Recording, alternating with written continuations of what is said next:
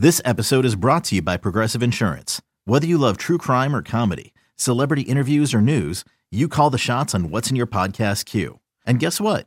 Now you can call them on your auto insurance too with the Name Your Price tool from Progressive.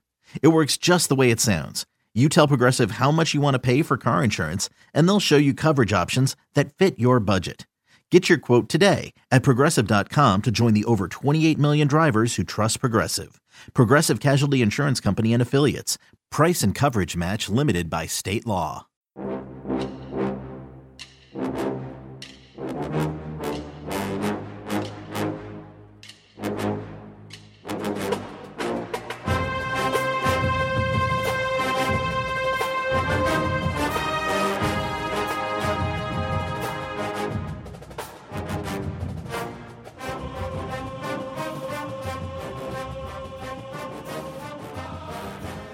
Good morning, Bucknutters. Welcome to the Bucknuts Morning Five here on Wednesday, February 24th, 2021. I am Dave Biddle. I am joined by the People's Champ, Matt Baxendale. Bax, I'm going to take a page out of Dan Rubin's book. He starts off every show talking about the weather. I mean, my goodness, I just walked my youngest daughter to the bus stop. It feels like spring out there here in the capital city of Columbus, Ohio. I was basking in the sun, and it's just going to get better today. It's going to be in the 50s. Spring is on the horizon, my friend. Dude, this is like so you know how in the fall when it gets to 50 for the first time you wear like four layers because you're shivering and it's so cold. Well, right now is the inverse, right? After everything we just went through the last month here with like the Massachusetts levels of snow that are still on the ground as it's slowly melting. I went outside yesterday in like 39 degree weathers and like a t-shirt. Like I was like, oh, this is beautiful. Wow. It's great. Look how warm it is outside. So, you know, everything's relative in life, I guess. Uh, but th- this quote heat wave we're having right now is certainly a welcome change from the uh, highs of 18 degrees that we saw for a couple weeks in a row. Yeah, it's pretty cool. I mean, you go out there, I mean, you can still see snow on the ground, but like all the driveways are cleared off and the sidewalks and it's sunny. Might not be much snow, you know, in people's yards after today, but uh, man, what a nice day. All right, let's get into matters of business a shameless plug. I'm doing a piece for the site both today and tomorrow, projecting the depth chart for the Buckeyes entering spring. Today will be offense, tomorrow will be defense. Good news for everybody listening to the show. Bax and I are going to do offense and defense on today's show. We're not going to go through every position, but look at some of the more pertinent position battles for the Buckeyes and who's going to be the starters, in our opinion. The Buckeyes are returning six starters on offense, and they are returning five starters on defense. Let's, of course, start with the marquee position, quarterback. How do you see that shaking out at quarterback? CJ Stroud, Jack Miller, Kyle McCord. Now, I don't think Ryan Day, in fact, I know Ryan Day is not going to tell us after spring. He's going to keep that competition going. We're not going to know probably till that Thursday night opener against Minnesota Bax. But ultimately, who do you think is going to win that job? Yeah, you said the first part right, which is Ryan Day is not picking someone until he has to pick someone because he doesn't want to lose someone from the program if it becomes obvious they're the guy who isn't there, right? So I think we're going to come out of this and it's going to be, you know, Stroud and uh, and Miller are considered to be the, you know, the two leaders with McCord tight on him or something like that's going to be what Ryan Day says. Like that's where he's going to be at the end of spring. Uh, end of the day, I think that uh, I think the guy who's going to start uh, against Minnesota is going to be C.J. Stroud. That's just ever since I've gotten a couple chances to see him, uh, I'm impressed with what he has to bring to the table. To me, I think Miller's a very good quarterback. I think McCord's going to be a strong player too. Um, the the bigger issue I think is that the uh, the the experience is going to be a problem for McCord to start with, right? He was the national player of the year and all this other stuff, and you know, in high school. But when you get to college, you have guys who have a year more in the system underneath their belt with you. It's a year more of rapport with all these star receivers that are at OSU. I think the bottom line is Ryan Day knows what he has in CJ Stroud is pretty special. And you know what? If, if Kyle McCord is to redshirt while Jack Miller acts as a backup, and you get another year of separation between those guys, it's not a bad thing. We all know Ohio State is going to be excessively stacked at the quarterback position with Quinn Ewers coming in after McCord. So, end of the day, I think it's Stroud. That's that that's the that's the, the odds on guess right now but I remain open to be surprised, which I think is probably where Ryan Day is right now too. Leaning Stroud, but not going to say a damn word about it, and open to being pleasantly surprised by Miller or even by McCord. Yeah, I agree with you. I said the same thing on Monday's show. We had Steve Helwagen on, but I love getting your perspective. Another thing we talked about on Monday's show was running back. Matt Baxendale, who is your prediction to be the Buckeyes starting running back this year? Or do you think they might go with, you know, running back by committee? I think we'll have a group of guys who, who run, but if you have to pick one, it's not going to be Master Teague. I'll tell you that right now. Um, uh, let, us be honest, uh, what we've seen out of some of these other guys in terms of vision and explosiveness, I think there's room for Teague. Teague's going to run the ball, but Teague is kind of like, remember when Antonio Pittman was the leading rusher coming in, and then we had Beanie just waiting, and it was obvious by halfway through the season, as long as Beanie didn't fumble the ball, he was by far the better runner than Pittman. And Pittman actually left early because he knew there was no carries for him in 2007. And Pittman was really good. Like Antonio Pittman was really good. But you're right. Yeah, you could tell that Beanie was going to be something special. And Antonio Pittman was a back-to-back thousand-yard rusher and was really good. Go ahead. Well, that, that's kind of the spot I think Master Teague finds himself in. I think he's a good player. I think Pittman was a better player, but I think Teague's a good player. He's a productive player. When you got TreVeyon Henderson and Evan Pryor and Miyan Williams and Marcus Crowley and all these other guys that frankly may end up being more deserving than Teague, who we saw what Teague is good at in the national championship game, right? You give him the ball, he runs straight ahead, and if there is a hole, Teague will hit the hole and get yards. If there is no hole, Teague will run into the back of his lineman and get one yard. There's no in between. He has no wiggle. You can see the difference of why Trey Sermon became the big guy down the stretch which was Trey Sermon had the vision and just had to get comfortable doing it. So Teague is a good but limited back, right? And I think one of these young guys, or maybe even two of these young guys, are going to end up being uh, guys who get a larger share of the carries when it's all said and done. So, you know, uh, not to people who accuse me of throwing shade at Master Teague, but I just don't think he's going to be our best option, especially as these younger guys get a little more comfortable. Not with the level of talent you have, and not with his two seasons worth of showing that his vision really isn't there. Yeah, I think what's going to happen is Master Teague will open spring, taking the first team reps, and maybe he'll take first team reps throughout spring. But I've seen this song and dance many, many times. Spring, that doesn't matter when it comes to veterans. A couple uh, springs ago, Gavin Cupp was taking first team reps, and he was just, you know, kind of warming the seat till Jonah Jackson got there. You see it all the time. So, uh, and I'm, you know, Master Teague obviously is, is a bigger part of this program than Gavin Cupp. Don't get me wrong. And who knows if Master Teague never got hurt? You know, that was a serious injury that he you know underwent with the Achilles. Um, I'm with you though, man. I think it's going to be TreVeyon Henderson. I think it might be Miyan Williams. One of those guys I think will be the starter. That's my prediction by mid-season, maybe to start the season. Um, but I think during spring, Master Teague's going to be getting the first team reps, uh, and they'll rotate some guys in there as well. But they'll give him first crack at the job for sure. All right. Let's head on over to defense. Defensive tackle is interesting to me. Thank goodness they're getting Haskell Garrett back. But one tech, losing Tommy Togiai is huge. Um, I think he's going to be a great NFL player. Not good. I think he's going to be great. He's going to be in the league for a lot of years. Who do you see replacing him there? They've got Jerron Cage coming back. They've got Antoine Jackson that can play the three tech and the one tech. They've got Taron Vincent, who's more of a three tech, but maybe to get your two best on the field, if he can step up, the former number one defensive tackle recruit in the country, maybe he'd be the one tech and you can kind of play him and Haskell Garrett together, even though they're both pretty much three techs.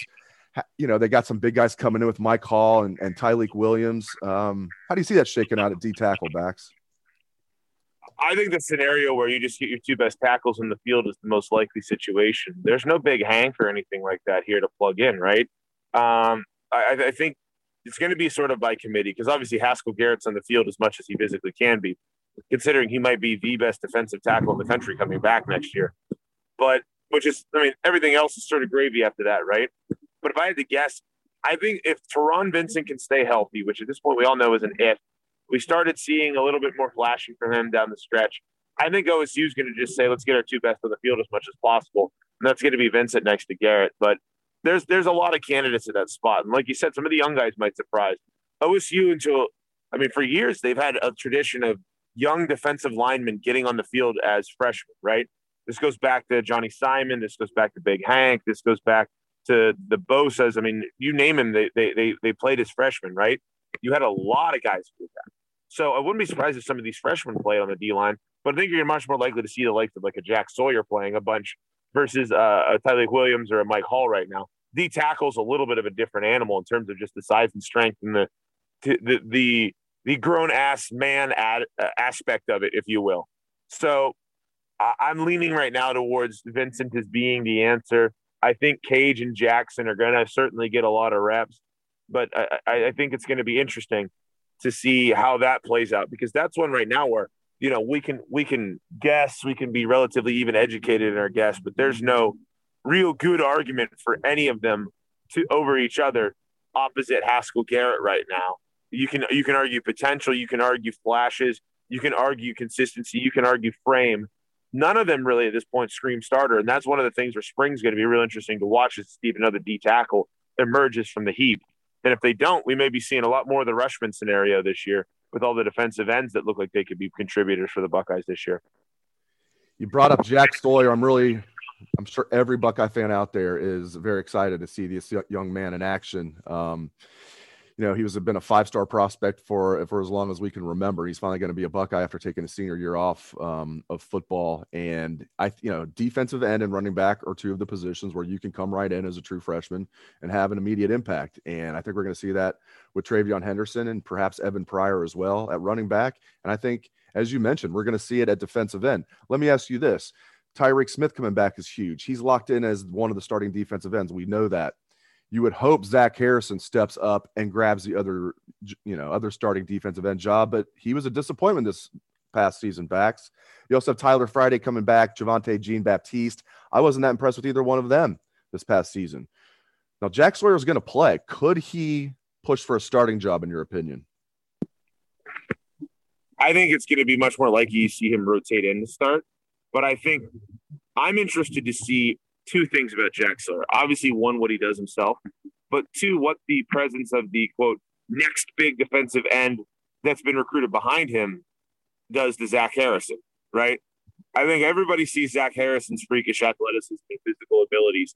And the answer from whatever thing we've heard is, is that they feel like he hasn't applied himself enough to get better, right?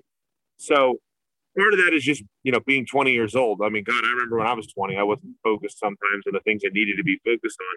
So hopefully, the lack of playing time last year, the fact that there's somebody who is essentially him being recruited to take over his spot if he doesn't get it together, the fact that the team flat out needs him will get through to Harrison to help him really push himself into that starting role.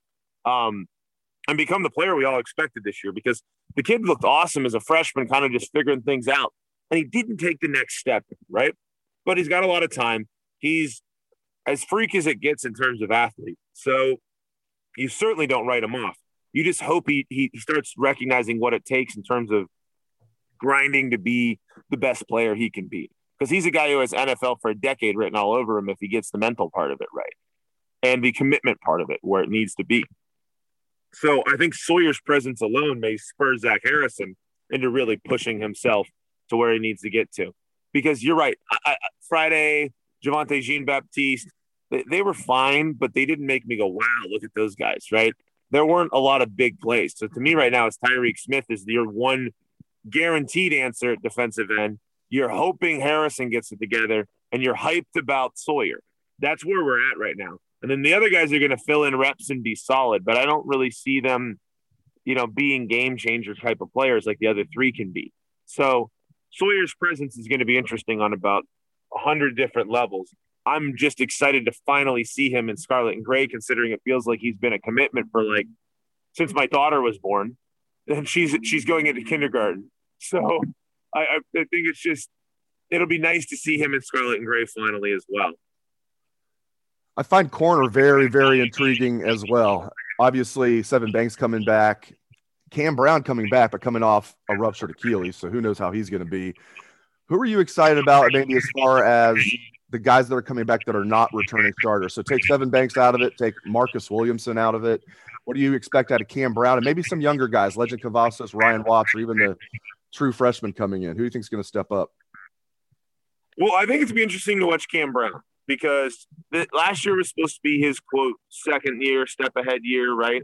Like we saw him two years ago get on the field and struggle a little bit, like you know, some young corners do. But you saw flashes of like quality play. And I think a lot of people thought he was going to be the clear number three last year, including the OSU staff till he had that unfortunate Achilles injury. So how quick he can recover to that is going to be a big question mark. And, and I, he's the player I'm not giving up on, even if he doesn't quite recover next year, because we saw with guys like Tuf Borland how difficult it is to come back and perform at a high athletic level off of an Achilles injury right away. Um, I, am excited to see Lejond Cavazos. I'm excited to see Ryan Watts. They have plenty of potential.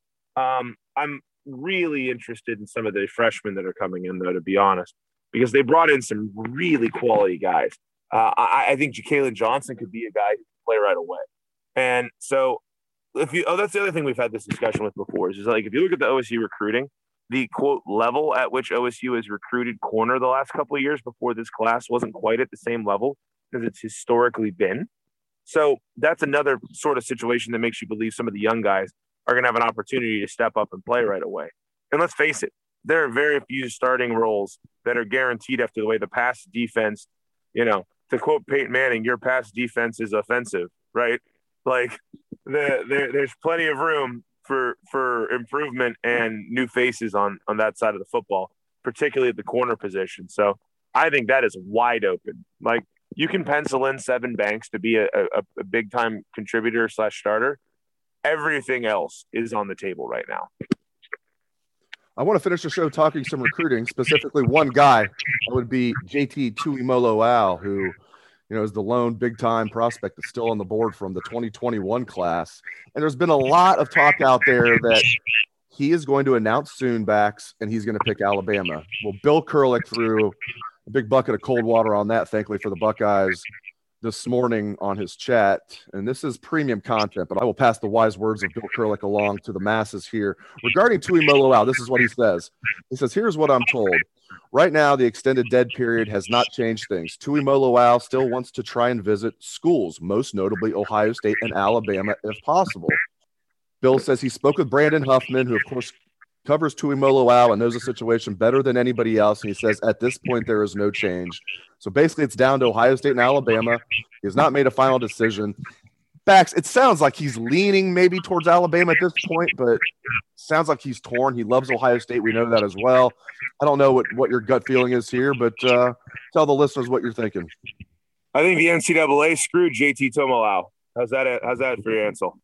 Uh, the NCAA's decision to not allow on-campus recruits, you might have called it the JTT rule, uh, because it absolutely bones a kid like him who hasn't had a chance to visit his finalist schools and now his family has to pay for multiple cross country flights and trips out of their pocket because the NCAA is forbidding these schools from allowing him to have official visits where they fly him out and pay for things for him and his family. So I think A, the NCAA has screwed him up to this point. And B, there's a reason why he's going to probably be taking his time is because they're starting to try to do spring football up in Washington. And his family has to figure out how how they can make this an affordable venture for themselves to make the best possible decision for their son. Now, whatever Brandon Huffman says is whatever I'm going to listen to on this JTT thing, regardless of what anybody else says. Uh, he's the one who's the closest to the situation, and from what he's been saying for months is that Ohio State has been considered the front runner, has been considered the school that'll have the lead going into the visits. That to me like Bill said, has not changed. I'm sure JTT is fascinated to see Alabama. I would be if I was in his shoes as well, without question. What you're hoping for your OSU here is you can convince him to take a trip to Alabama and then a trip to Columbus afterwards so you can have last say. This is one of those arguments that we always talk about in normal times about recruiting, where you want to be the last visit, right? You want to make the last impression on the kid.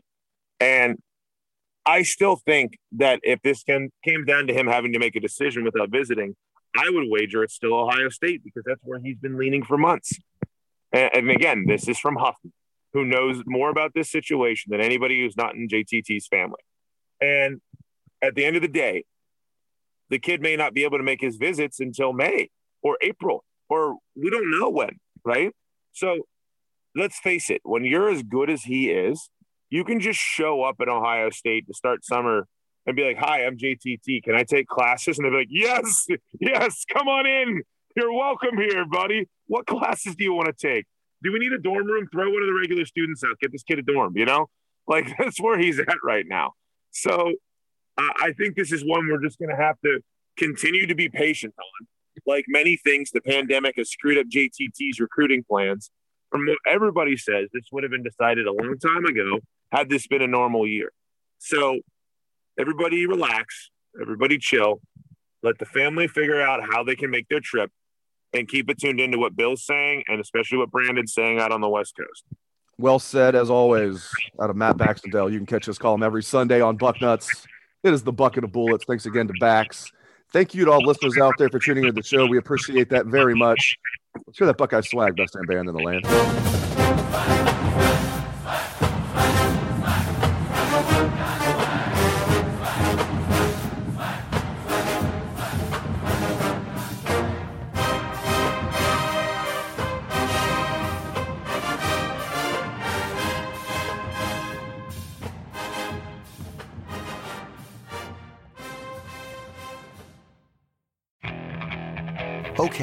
Picture this.